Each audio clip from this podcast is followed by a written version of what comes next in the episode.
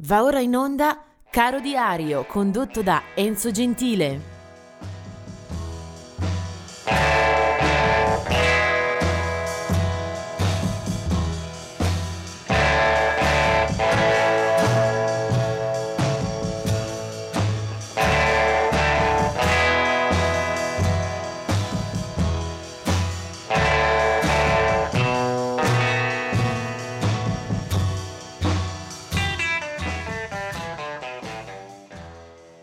Benvenuti all'ascolto di questo caro diario targato 24 settembre.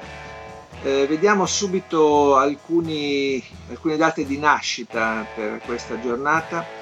Eh, del 1939 è Wayne Henderson eh, dei Crusaders, eh, formazione americana di musica molto calda, molto avvincente, piena di ritmo che sfiora eh, un modo di suono tra il jazz, il funky, eh, il soul, Crusaders.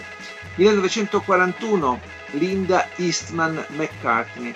Eh sì, perché Linda Eastman eh, come musicista la si conosce soprattutto eh, grazie al matrimonio e al sodalizio eh, con Paul McCartney eh, avvenuto in particolare nel gruppo dei Wings.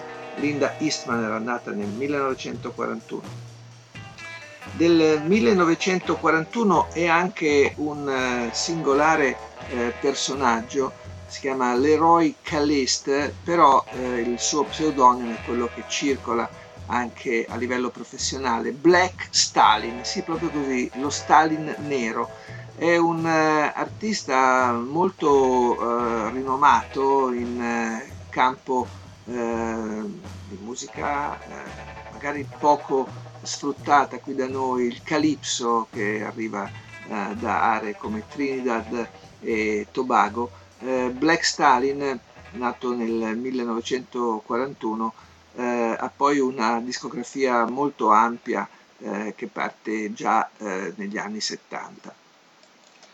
Del 1942 è invece eh, Jerry Marsden ehm, che è stato leader eh, di una formazione eh, arrivata alla notorietà magari non solo per meriti propri ma proprio per l'antagonismo che li poneva di fronte ai Beatles. Lo, Jerry Marsden era il uh, leader, il fondatore di Jerry and the Peacemakers da Liverpool. Eh, debuttano nel 1963 e subito quel brano How Do You Do It è un, uh, una hit uh, importante. La voce di Jerry e poi soprattutto le melodie sono molto gradevoli, un easy listening eh, di buona fattura.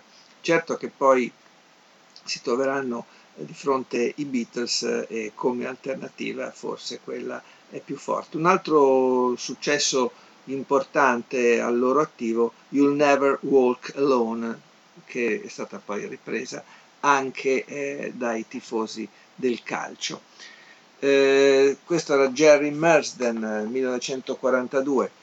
Eh, del 1946 è invece George, Jerry Donhowe che eh, soprattutto eh, è stato un eh, session man eh, di molte virtù e, e con tantissime apparizioni, però in particolare ha legato la sua carriera ai Fairport Convention, gruppo di punta del movimento folk rock britannico in attività fin eh, dalla seconda metà degli anni 60, un gruppo che ha cambiato tante formazioni e anche Jerry Honhower vi ha partecipato, un gruppo con una discografia eh, sterminata, eh, un gruppo che però ha mantenuto sempre alta la bandiera di questa militanza a cavallo appunto tra le radici popolari, le tradizioni e una visione, una spinta eh, più elettrica.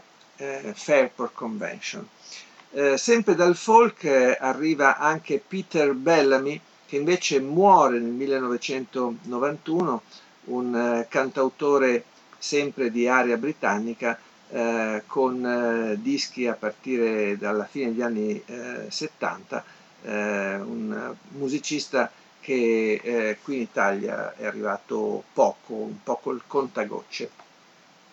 E adesso veniamo all'artista, al musicista eh, che vorrei eh, raccontarvi un pochino più in dettaglio.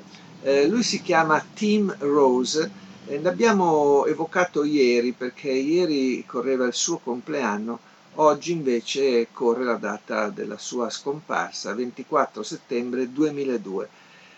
Eh, aveva solo 62 anni e muore in quel di Londra, lui che invece era nato eh, a Washington DC e aveva poi sviluppato gran parte della sua storia professionale nel Greenwich Village a New York. E infatti uno di quei musicisti che eh, si formano e prendono eh, una propria identità eh, a contatto con i primi cantautori eh, da noi conosciuti, quelli che poi attingono e partecipano alla storia sociale anche degli Stati Uniti. Eh, Tim Rose eh, già nel, eh, nei primi anni 62-63 eh, è in scena, per esempio organizza un primo gruppo, si chiama The Big Three, dove troviamo anche Cass Elliott, che poi sarà la Mama Cass dei Mamas and Papas, e c'è una piccola esposizione però significativa, eh, registra i suoi primi dischi, tiene diverse eh, serate in concerto in quell'ambito eh, della grande mela. Poi eh, dopo l'esperienza con i Big Three, Tim Rose eh, prova anche la sua carriera solista. Eh, viene a contatto con realtà musicali molto importanti e sarà eh, interessante sentire uno dei suoi eh, primissimi 45 eh, giri a proprio nome, perché nel 1966 eh, Tim Rose registra Hey Joe, proprio quella canzone che era stata firmata da un folk singer misconosciuto, Billy Roberts, e che poi diventerà una eh, delle canzoni archetipo di tutta la cultura rock, naturalmente nella versione di Jimi Hendrix e poi ripresa da tantissimi altri. E io proprio in questo caso voglio eh, soffermarmi per la parte musicale. E Joe la conosciamo tutti, è probabilmente eh, una bandiera eh, di quelle che eh, rimangono nella memoria e eh, nelle pagine eh, dei libri, nei video, grazie a Jimi Hendrix. Però è interessante vedere come veniva trattata eh, pochi mesi prima che la scoprisse il grande mancino di Seattle. Raccontano le cronache che Jimi Hendrix eh, ascoltò al eh, famoso eh, mitico caffè Wo in New York proprio Tim Rose cantare questa Hey. Da lì partì una scintilla e poi una storia che ha cambiato l'ordine delle cose nella rivoluzione musicale del Novecento. Allora sentiamola, la Hey Joe di Tim Rose.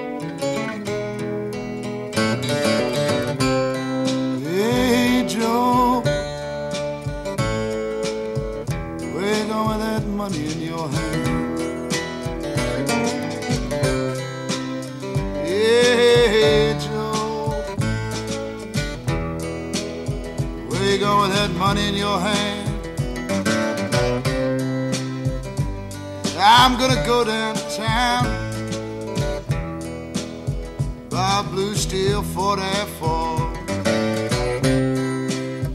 I'm gonna go downtown buy blue steel 44. Hey Joe, where you going? That gun in your hand. Hey Joe, where you going? That gun in your hand. I'm gonna shoot my woman I caught her with another man. I'm gonna shoot my woman. I caught her with another man.